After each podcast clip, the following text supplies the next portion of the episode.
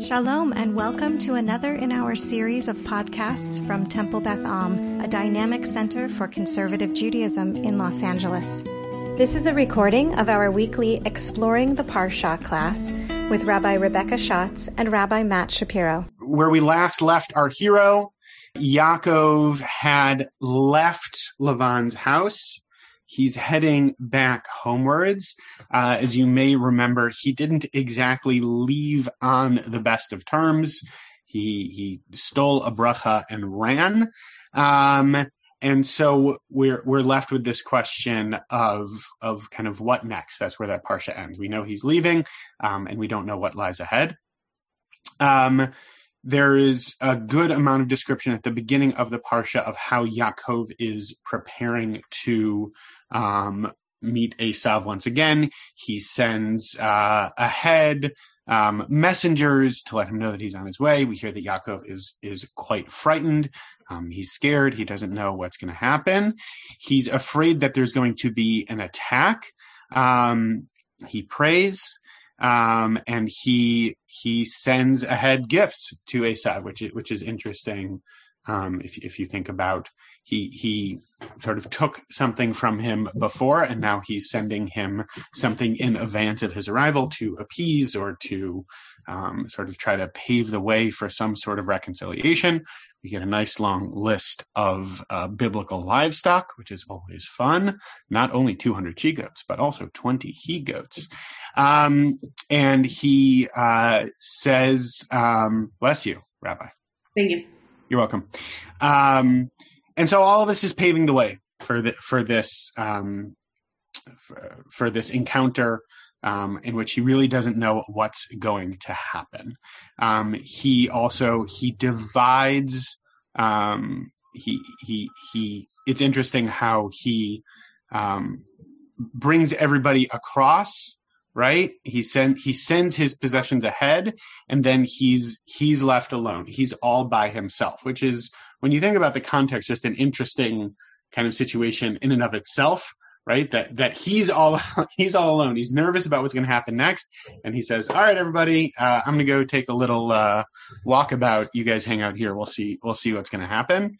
Um, but he's alone right everyone is across the stream right he is sent across all of his possessions and he's he's there by himself obviously the the sense of everything else being across but him still on one other side is rich with rich with symbolism uh, interesting image to be working with you probably know this scene quite well. He was left alone. He wrestles with a man. Um, he no nobody's winning, right? They're they're sort of going back and forth.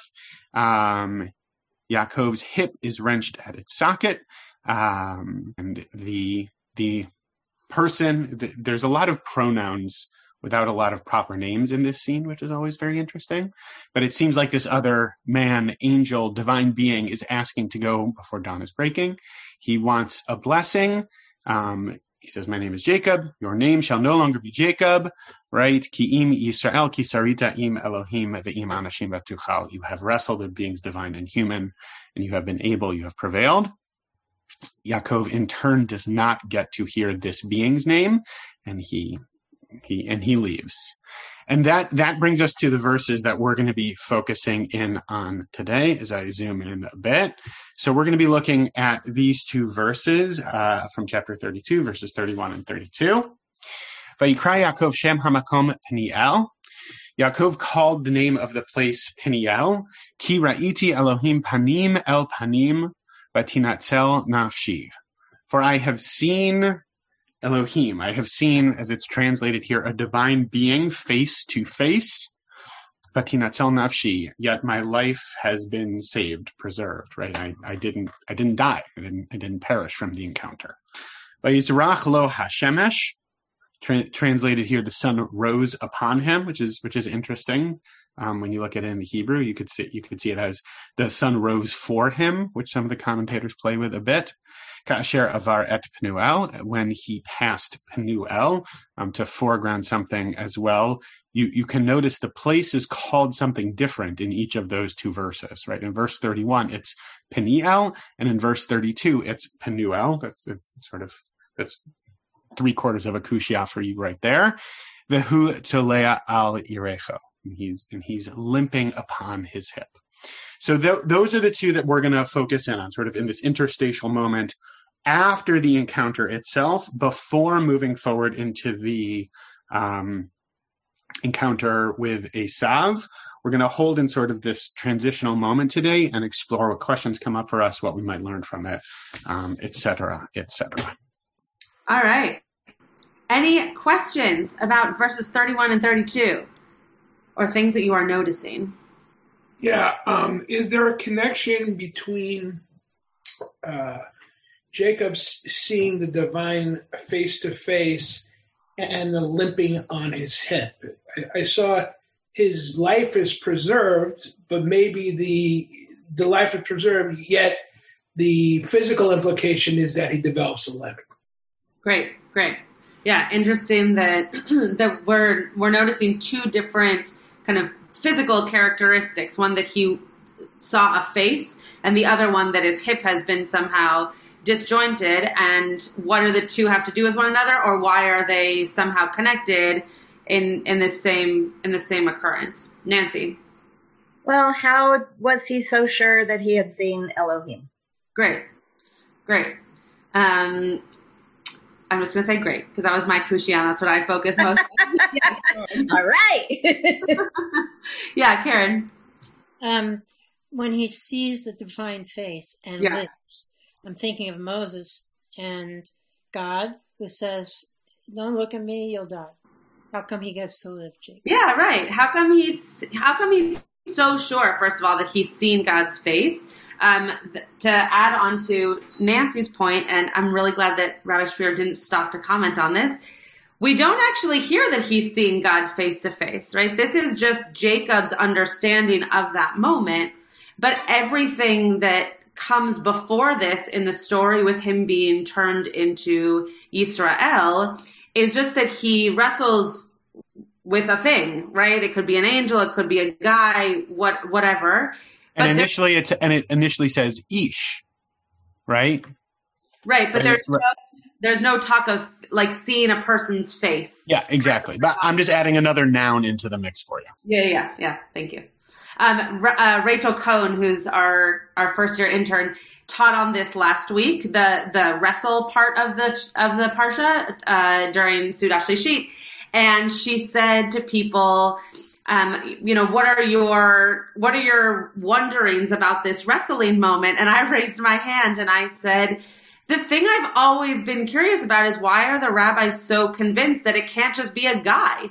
Like, why do they have to make it into an angel or into God or into whoever? Why can't we just use the word ish, as Rabbi Shapiro just pointed out for us, and just assume that he wrestled with another person, right? The rabbis are so uncomfortable with that. And it could be because of this point here where it says that he saw God's face face to face. That, you know, if Jacob is considering that a moment where he saw God's face, that maybe um, we should read back into that ish that it was that it was in fact God. Oh, the Chassidut piece is going to be so great for that. Oh, it's going to be fantastic. Okay, Denise. Okay, so um, I was confused about the blessing because because the blessing that he gets basically tells him what already happened. So, like, why is that a blessing? You know what I mean? Like, a blessing should be like, I hope something happens to you in the future, or in the future you will have this and this. You'll be like the stars and the sand and whatever. But this says, here's what just happened. Well, but why is that a blessing? Like, I could say, here's what just happened too. Interesting. You, go ahead, Shapiro. Oh, I thought you were going to say something. Um, are you referring to the blessing that happens before this? Before these verses? Um, I don't know. Okay. I'm referring, to I'm, at the end of this, but I'm I'm doing this on my phone, so it's hard for me to push it out and pull it in no problem. properly. But it sounds like at the it says um, that he a- that that Jacob asks him for a blessing, right? Yes. Okay. Great. I, I just And wasn't. then the and then and then the the guy, the angel, whoever it is, says you will now be called Israel because you struggled and you prevailed, etc. But Yeah. but that happened already. It would have been a blessing if he told him before. Great, great. I just wasn't sure what blessing you were referring to. So, okay, yes, now I know what you're talking about. And yeah, you're right. I think it's it's a really beautiful way of thinking about blessing, right? Is is a blessing something that is that is given to us upon experience, or is a blessing given to us to to push us towards the future? Um, and it's a that's a very that's a fascinating way of thinking about different kinds of blessings in our lives. Um, and interesting that maybe that blessing pushed him to these verses here that we're actually um, talking about today that maybe that blessing allowed for him to feel as though there was something else coming. So that's a really great, a really great point, um, and a perceptive point. Yeah, Barbara, you had your hand up. I, I don't understand. Maybe Matt said something, and maybe I missed it. Peniel and Penuel. I mean, they're Yeah. just distinct spellings in Hebrew. They're not. It's it's not just saying differently, but they're spelled totally differently. Yeah, the rabbi. And and where did the name Pen, Peniel or Penuel come from? Great. So the rabbis comment on this a lot, um, and the one of the things that you'll notice, and I actually think that um, that I heard this potentially from Rabbi Lucas, who loved to talk about letters and big letters, um, that Peniel right has a yud, and if there was a slip of hand when writing, it could have just become Penuel. Um, that's one just very easy understanding because the yud can very easily become a vav, which is what happens here. Um, and the, the vowels would be the same. So that's one, that's one way of understanding it. But the rabbis also, there's many midrash that go into maybe it wasn't the same place. Maybe the place had changed. Maybe Jacob named the place different after he recognized that he had actually seen God. Because before, as I mentioned, there wasn't a mention of God. It was just a guy. So now that he recognizes that it was God, he names the place a different thing. So all of those are reasons we don't actually know the answer, but those are all things that our rabbis bring up for us. That's a great question. Uh, yeah, Rebecca. Um, so I, looking at this at the at uh, 31. Yeah. Um, about the name Peniel or Penuel. Um, I was wondering if what the what the stranger who who wrestled with him said was, you know, in there in his blessing was, um, you've you've struggled with God and with people, and you've you know, and you and you won. Um, not necessarily that he was the angel of God or the representative of God, just saying this is who you are. And therefore, as a reminder, Jacob took that and called the place sort of where, you know, Penuel or Peniel. That's one thing. Um, the other thing is just looking at the, the sentence right before. Um, one thing that is I don't understand is why the stranger says, "Don't ask me my name." You know, why is he to remain a stranger? Um, and there's nothing about that later. There's no okay. and the other thing is that he uses the same word vayevarech, and I'm wondering if the whole that he uses it earlier, you know, bless me, but maybe it's more of a you can say Yevarech l'shalom or just just say let's part, you mm-hmm. know, in a polite way. So we just don't just walk off, but we say goodbye. So rather than being, you know, a, a full blown, you know, blessing from God, that it's just a, you know, let's bless each other goodbye and good day and move on. So Great. maybe it's not as loaded as, you know, Yeah, maybe it's just him saying like, have nice manners. Let me go in, in a way that, you know, at least feels as though we've had a moment and now we're departing from that moment. Um, I loved, I loved how you described that Peniel piece. And Barbara asked, and I realized that, that I hadn't answered this based on what you said, Rebecca. Barbara asked, what does Peniel mean? So it could mean the face of God.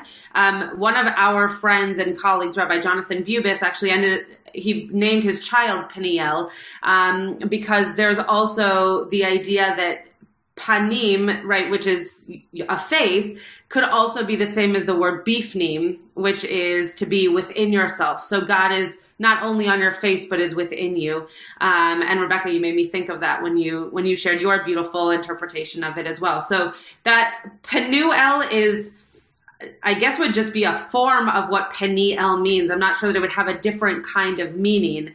Um, but it would be maybe And- plural, but And and interestingly, concordance time. It seems like in the places where th- this seems to be, and and Bon- Bonnie is now my fact checker. So Bonnie, this is your homework for this week. Um, it's it seems like this is the only place that Pen- Peniel actually appears in the Tanakh. yeah. It seems like Penuel appears a couple of other times. It shows up in Shoftim. It shows up a little bit later on. But this seems to be the only place that Peniel actually shows up. Um, which, which, which is inter- right, which is just interesting. Stam, right? And, and also interesting in that, I guess Rebbe Schatz saw a couple of different things. I actually didn't see a ton on that. The one piece that I saw on that was basically Radak saying, ah, Peniel, Penuel, it's all the same, which like, you know, for, Tomato. for for ra- for for a you know a tradition of text that like every single you know dot in the Torah has a meaning to say like ah yud vav who's to say um does does not uh, hold much water for me um but I'm a stickler what can what can I say That's awesome. I did not. I actually didn't see that one, but yeah, if you there are a bunch of commentaries on verse thirty-two where it says Penuel because the rabbis were like, "Wait a second, we just heard that it was called Peniel. Why all of a sudden are we changing the name?" So, uh, Bonnie, you had your hand up. Yeah, I was just going to ask about those if those two words or either of them are elsewhere and is actually a place that is connoted somewhere. Yeah. Yeah, so I, Rabbi Shapiro mentioned Shoftim. I think there was one other um, place in Prophets. I noticed it earlier and I said, someone's going to ask this and I'm not going to remember. It was either Ezekiel or Isaiah. I can look again um, that Penuel is also mentioned. So, Just Penuel. Okay. I see it I see it in Judges I see it mentioned once in Kings and twice in Chronicles Okay. So those are the places. Um, as I mentioned yesterday, for those of you who were with me for Midrasha, as I mentioned, you know, there a lot of what happens in the prophets is also using things that have happened in Torah and bringing them in different ways into into moments of the prophets. It's why our Haftorah is so beautifully connected at times to our Torah readings.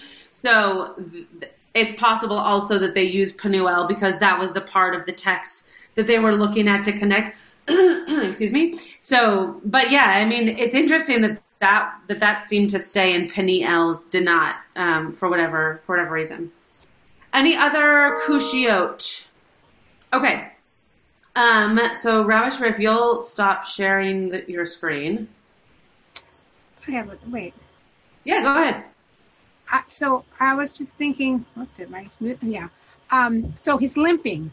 Do we hear about his limping at any other time, or this is the only place that he limps? Or does he continue a limp throughout his life in any way? Is it noted? Yeah, so there's um, when we get to this second verse, to verse 32, and it talks about the sun rising on him or for him. A lot of rabbis' commentaries are actually about that. That that the limp seems to stop after this moment, and how maybe the sun rising somehow healed him or allowed him to recognize it and do away with it. Um, but that he seems to there's there seems to be some kind of a connection between the sun rising and his limp going away. Obviously, we don't know if he actually no longer limped or if it just became a thing that was part of him and so no one paid attention. I don't know if anybody's ever seen the show ER. Um, when I was when ER came out, I was too young to watch the show, so I've been watching it and I've enjoyed it tremendously. And I'm at a part in the show where one of the characters who's always walked with a limp just had surgery and now no longer walks with her crutch. Um, and she talks about how it's so much a part of her that she had this crutch that actually kind of the reverse of Jacob here, that, that people aren't going to recognize her without that ailment that maybe with Jacob's story, the reason that it's no longer mentioned is because people start to just recognize that's who he is and he takes it on as kind of a characteristic. So we don't hear of it again as far as I can um, tell and remember, but it's possible that, that that's just because it became part of who he was. Um, yeah, Barbara. And then we'll, Rabbi Shapiro will sh- share some stuff. I, I was looking at the notes in um, in Etz Chaim Yeah, about the limp yeah, and and and the way we eat now in a kosher, Yeah. as far as kosher kashrut is concerned. And I always thought that if you remove the nerve, that that made the meat kosher. But according to Esh, Et- Etz Chaim for Ashkenazim, that's not true. You're not supposed to eat it even if the nerve is removed. right. Whereas I understand in Israel that they remove the meat, meat and sell it as kosher. Whereas the Sephardim, removing the nerve makes the meat kosher. That's in, that's I've never. on, on page I've always heard you 202. can't eat it, so I've I've never heard any of that. That's very interesting. Well, specifically, it says the biblical verse underlies the requirement in kosher slaughter that the sciatic nerve be extracted, Sephardic practice, or that the entire hind quarter of the animal be considered unfit for consumption for Jews, Ashkenazic practice. Yeah. But I always thought, even for Ashkenaz, that removing the uh, the nerve made it kosher. And as I said, I heard that in, in Israel that they remove the nerve and people eat it. Is, am I wrong? I don't know. I don't, Roger, have you ever heard of that? Yeah, I don't. I don't know. I would have to look into that. I mean, I I remember studying kashrut in rabbinical school and shechting and all of that, and and knowing that you couldn't you couldn't eat it, but I don't remember hearing any kinds of considerations for how you could get around that. That's very interesting. I've heard that for years and years. That you can cut around it. Yeah, Yeah, that it's very you common remove practice. the nerve. Hmm. Interesting. I I great. I'll have to look into it. I don't know. That makes it kosher according to Etz Chaim for the Sephardim, but not for us. Since I think everybody on here is. Oh, oh no, uh, Denise made uh, Denise is Sephardim, I believe. No, you. No, Denise, I just looked You're Sephardi. Ashkenaz because your family came from Europe. I mean, Yeah. the truth is, in terms the- in terms of halacha, and then we can turn this back over to the topic, but um, in terms of halacha, when we think of Sephardic versus Ashkenazi, in the Shulchan Aruch, like in the book of the code of law that we have, it mentions both. And very often, Ashkenazim go by the Ashkenazi practice, unless the Sephardic practice is one that has seeped into their practice. So because it's all in the same book, it's not like we're, we're reading from different, um, areas of study, there are moments. I mean, Kitniot is like a classic example because Kitniot is something that didn't make sense for Ashkenazim based on where they were living. But if you look in our code of law, it actually doesn't say anything about how Ashkenazim can't eat it. It's just that it didn't make sense for them to. So that's how the whole discussion of Kitniot, can you, can't you, came up. So it's possible that even though it's a Sephardic custom, that Ashkenazim have begun to um, to take it on because it makes sense for their life. But again, I'll, I would have to look into it. I I don't know enough about that that part of um, of law of kashrut. So interestingly, Chabad says that you can do it. It's just that almost nobody is is uh, skilled enough to take out the Right. So I was I was actually it's Chabad, which is pretty funny. I was thinking the same. I was thinking that that might be the reason when I was studying at the CY at the conservative Yeshiva. Um, and then we're really going to get back to the topic. When I was studying the conservative Yeshiva, we had to watch. I don't remember why. We had to watch a video of animals being shechted. Um, which was not fun. I didn't enjoy it. And one of the one of the pieces of shechting is that it has to be done in a very meticulous way. And so if you can't do it in the way that it needs to be done for it to be proper, then you don't do it at all. So this could be one of those cases that like it's so hard to do or it, it's hard to know if you've done it correctly that we just don't do it. But maybe in Israel there's a way to do it that they have better than we do. I don't know. Anyway. Okay, Rabbi Shapiro, we're talking about Breshit, and we're talking we're talking about this moment in our parsha, and I would love to hear if you have anything to share with us that you might may or may not be excited about. Who is to tell? Oh, uh, thanks so much. You're so welcome. Um, where's the book? Uh, there's this there there's a two volume set that that I really enjoy. If you've ever seen me lead services for any number of times, you probably heard me or, or seen me hold this book up at some point. Um, it's a collection of Hasidic teachings compiled by uh, Arthur Green. It's called Speaking Torah. It is it is excellent. He goes through parsha by parsha, and he is, has stuff from Chagim. Uh, he includes the original teaching. He includes the translation. It's really really excellent. Um, I did I did not I did not translate the text myself. Credit where it's due. This is Arthur Green's translation, and and he found the source. Um, but it just so happened I, I didn't rig the game at all uh, that the the verses that Rabbi Schatz and I taught th- there's a teaching from the Or Ha'Meir Reb Zev Wolf of Zhitomir, um, on on one of our verses. Um, and, and I, I, think it's really cool. I think it's really interesting to explore a bit. And it gets into at least a little bit um, one of the kushiot that was raised.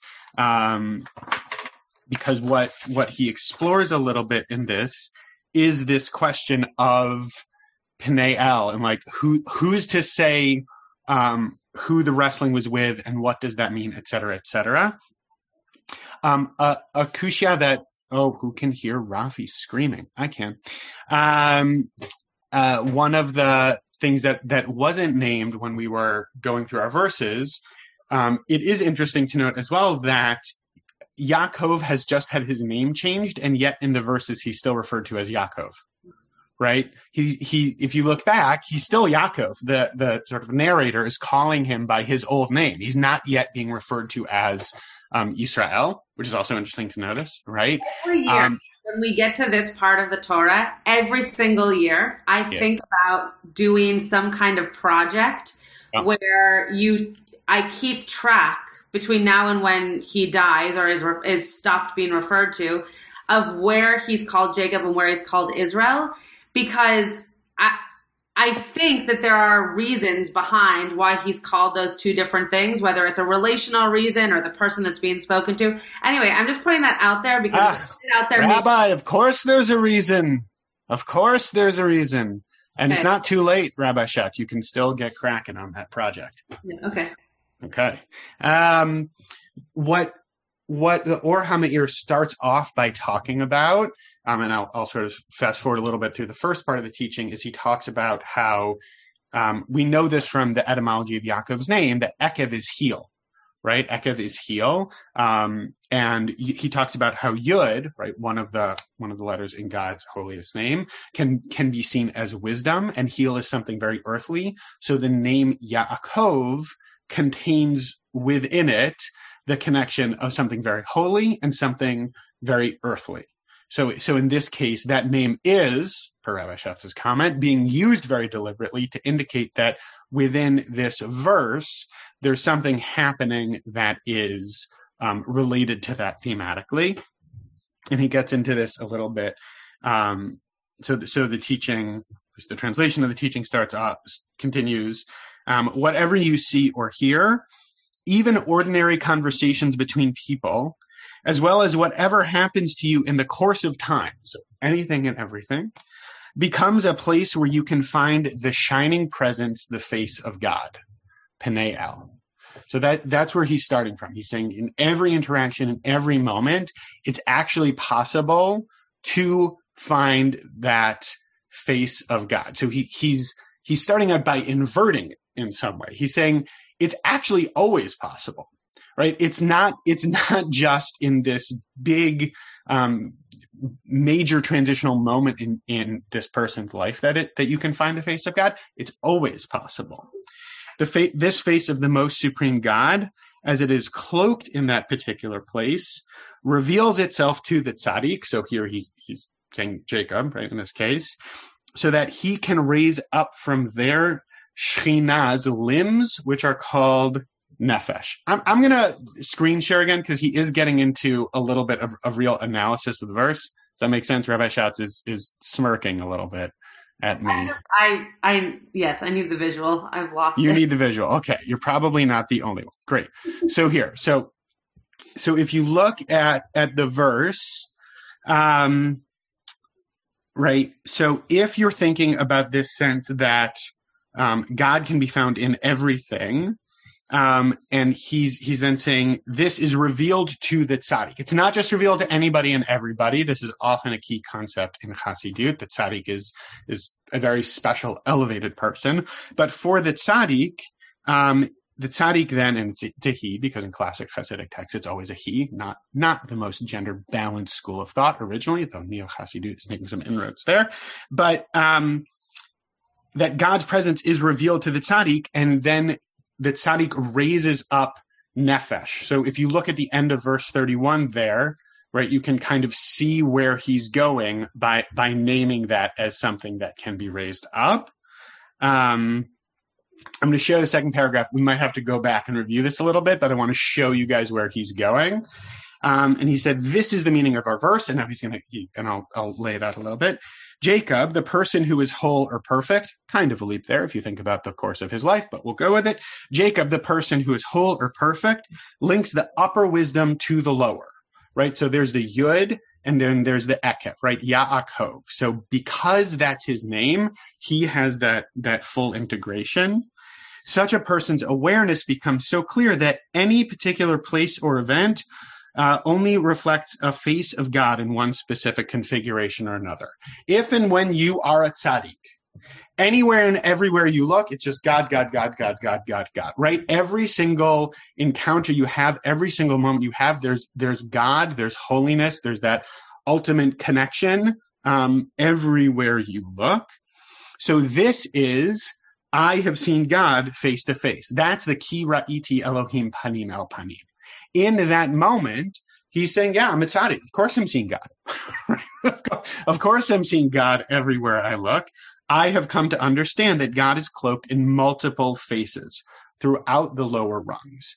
So again, it, it's it's interesting what the Or HaMe'ir is doing here in that he's saying in this moment, this encounter has sort of not been a moment of ultimate elevation where Yaakov has had like a real divine revelation. He's actually just looking around him and seeing how he sees God everywhere. Um, all of this is conceived in accord with each tzaddik's own face and the strength of his awareness. So there is a personal element. And then in this last midrashic bit, this is my life has been spared. Um, nafshi, as Shechina is raised up to her exalted place. So I'll I'll feed this back in, right? Sort of how the Or HaMe'ir would understand this verse. He would say, right?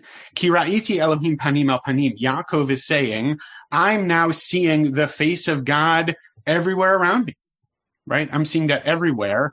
And through that, the tinatzel nafshi, and through that, I'm elevating that aspect of God through my seeing of that. It's not that my life was saved by virtue of how I'm seeing things. Um, I'm elevating a specific aspect of God. Full disclosure, this is probably not the pshat of the verse, right? This is probably not the simple meaning of what the verse is saying. I love the Hasidic, like, sort of deep dives into the midrash of a verse. It's just something I really enjoy. I think there's interesting concepts to play with there.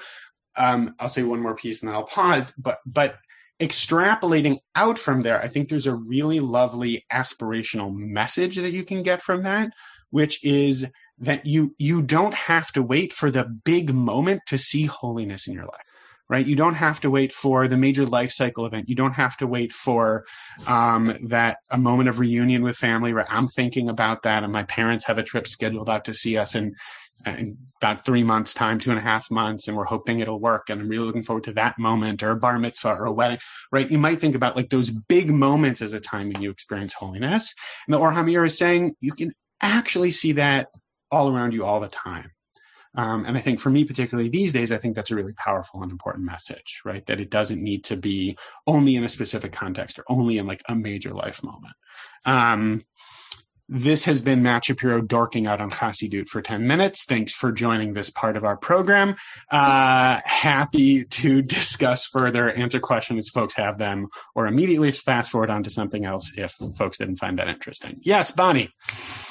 Yeah, so when you were talking that but you had said that they see it as just the tzaddikim that can do that. And so while you were speaking, I was thinking to myself yeah. that no, I mean, even when I was teaching little ones in first grade, we talked about all the parts of life that that show us God, whether it's a butterfly or the ocean or right. Hashem parents. is here, Hashem is there, Hashem yeah, is truly right. here.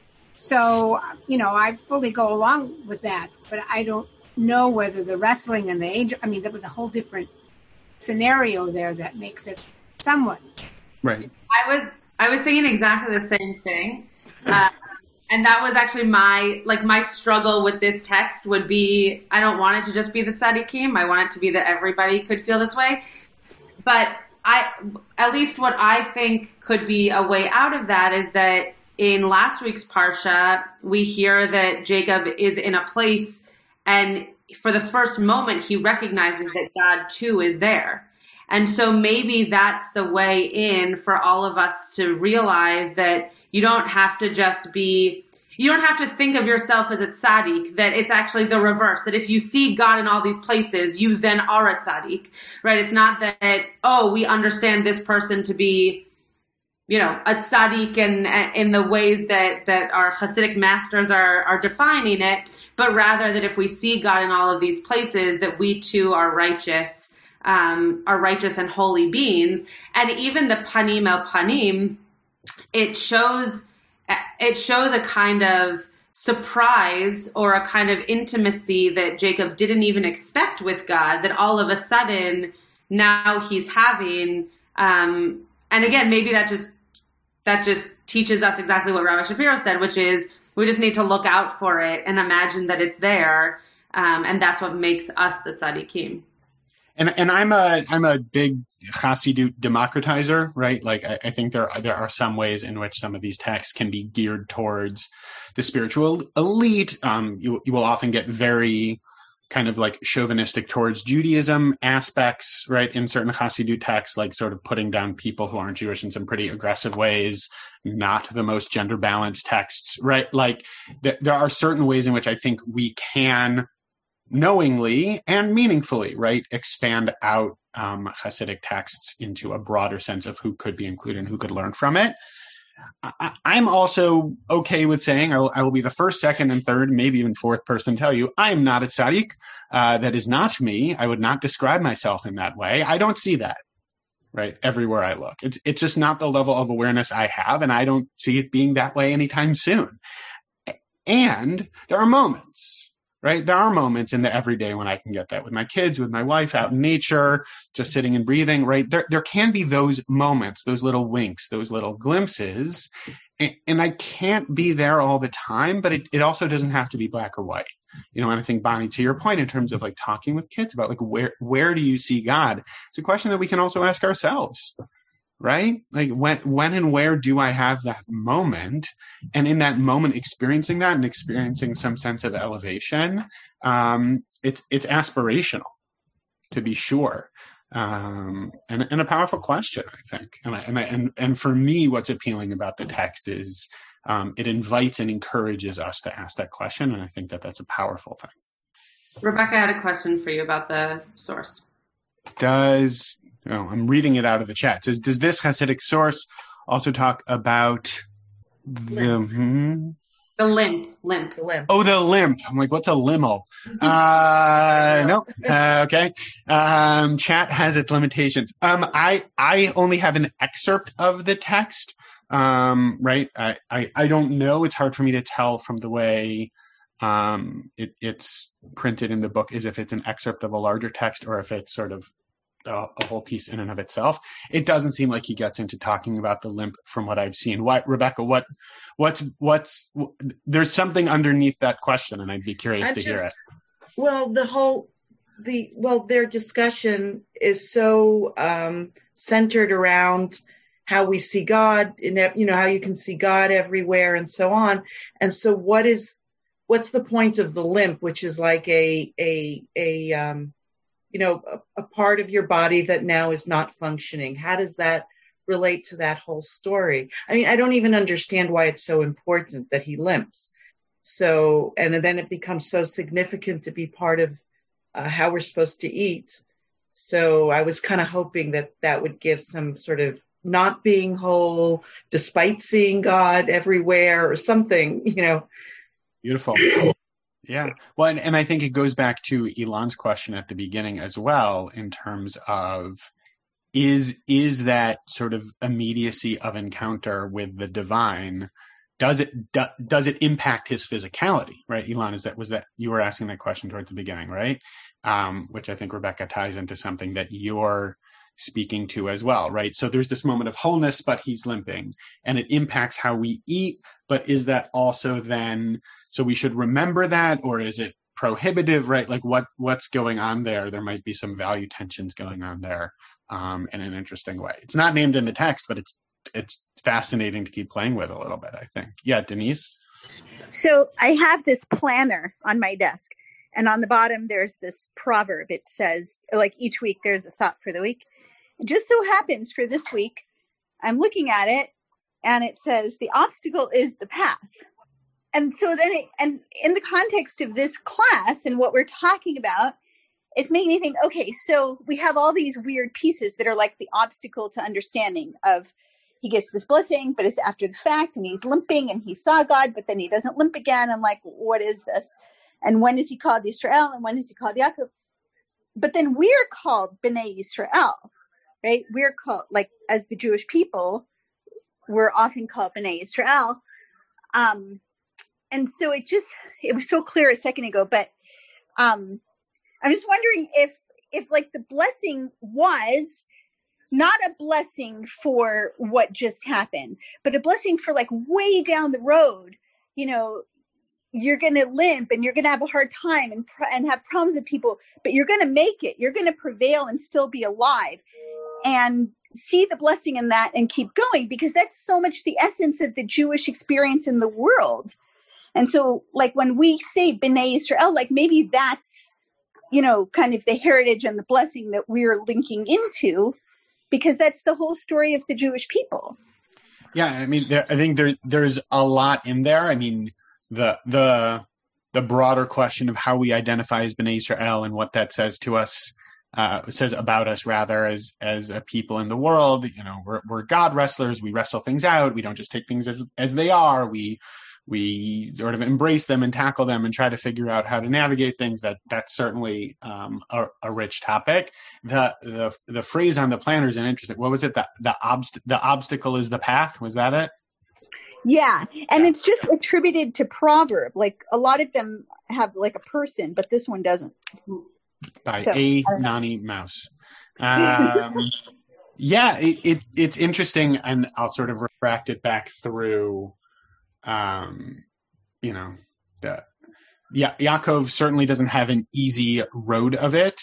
And he does, I mean, I, the reason I don't like, you know, the sense, uh, the sort of over tzaddikification of some of the, um, the, you know, the avot, right? Like Yaakov wasn't always a tzaddik. And I don't think it's blasphemous to say that, right? Read the book. Um, but I think it's more powerful when we see the trajectory that some of these ancestors of ours go on, because I do think he learns as he goes. Um, and I think that that's a much more powerful um, narrative to be holding um, in terms of seeing all the obstacles that he has to work through and grow from. And still, in some ways, not right. Like, think about all the tsuris that came about because of the favoritism in his family, and he still goes and does it himself with Yosef, right? Like there are lessons that he doesn't learn. And, and there are things that we can learn from him not learning the lessons. Right. Um, and so in that way, you know, Denise extrapolating out even more broadly, the obstacles that have been faced are a path for all of us. Um, yeah, thank, thanks for sharing that. It's interesting. Um, so with nine minutes left, I'm going to share one piece. Is it a Hasidic text? Because otherwise, it is not Hasidic.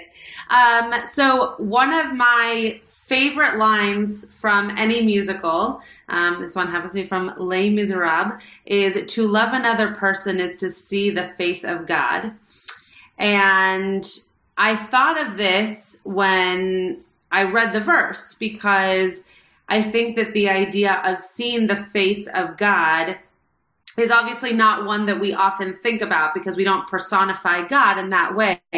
But often we think about how if you're looking at a person, back to, you know, Breshit, the Parsha, um, in terms of being made in the image of God, that it's a very profound statement that if you love somebody, that and and it doesn't have to be in in the musical it's romantic love but if if you love someone who's in your family or you just care about somebody then hopefully you see godly aspects of them in in just seeing them and just being in their presence. So I actually don't think it's to to push you on your Les Mis. I actually don't think it's romantic love because it's what Valjean says when he's dying. Spoiler alert. that's true. Um, spoiler alert for a musical that's been out for decades and a book that was written centuries ago. That's a good point. It is it is for him to his daughter. So in that point, you're right. It's it's familial. Um, but I think that often it's it's heard as or imagined, maybe not in the context of the musical, but the idea of seeing of loving another person and then being able to kind of understand all of them is um, is often seen in a romantic in a romantic way. Radak, and I'll share my screen because as we all learned in Rabbi Shapiro sharing his screen for us. I need to see it.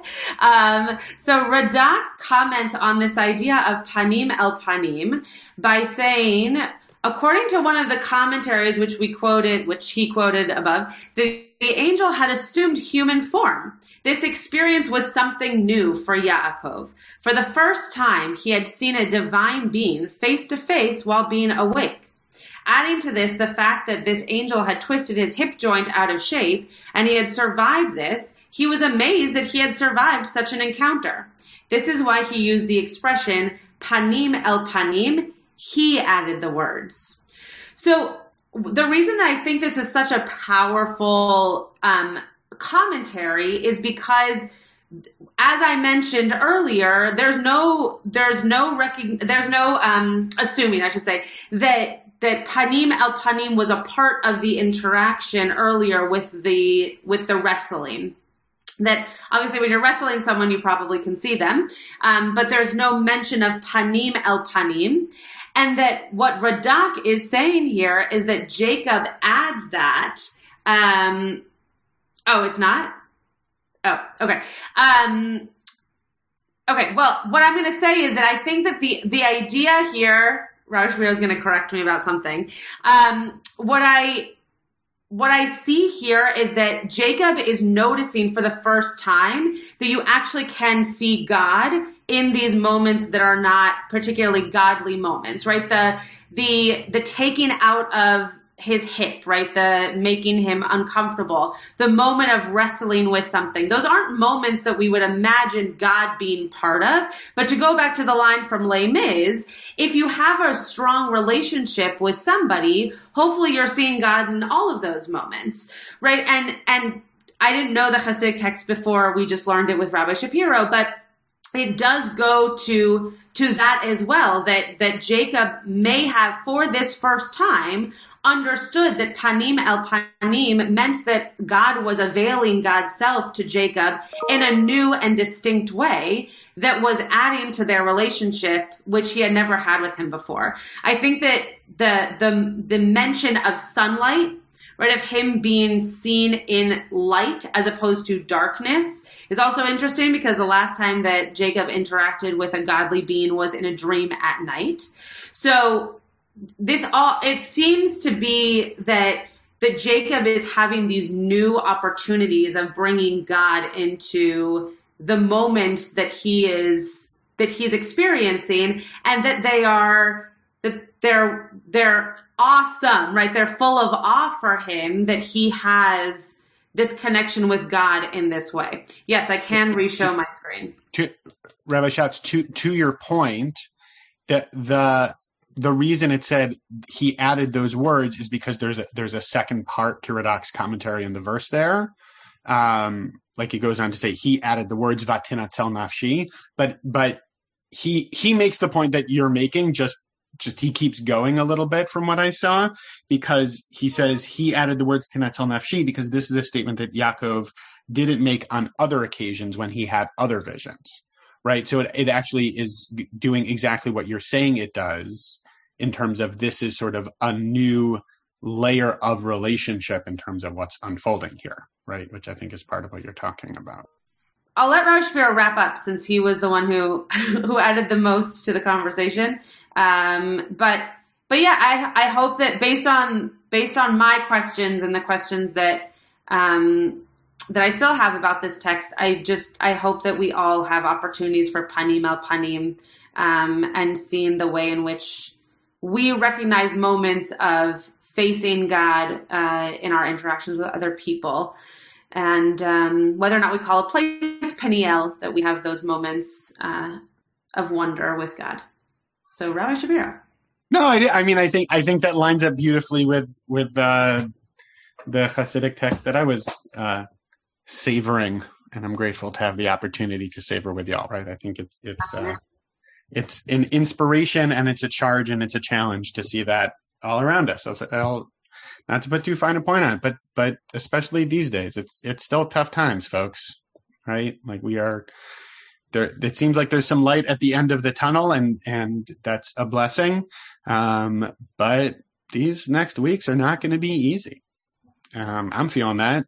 I'd imagine others are as well. Um, and so the charge to try to see holiness and godliness all around us, um, it, it's not necessarily an easy thing to do these days.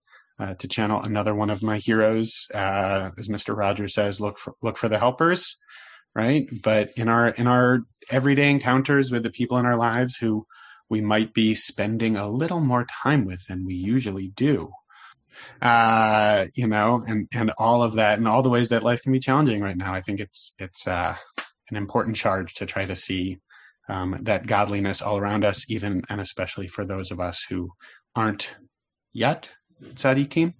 Uh, but but we can all work on that. You have been listening to another in our series of podcasts from Temple Beth Am, a dynamic center for conservative Judaism in Los Angeles. If you enjoy these podcasts, we invite you to write a review on the Apple Podcast site or wherever you get your podcasts. For more information about Temple Beth Am Los Angeles, go to tbala.org.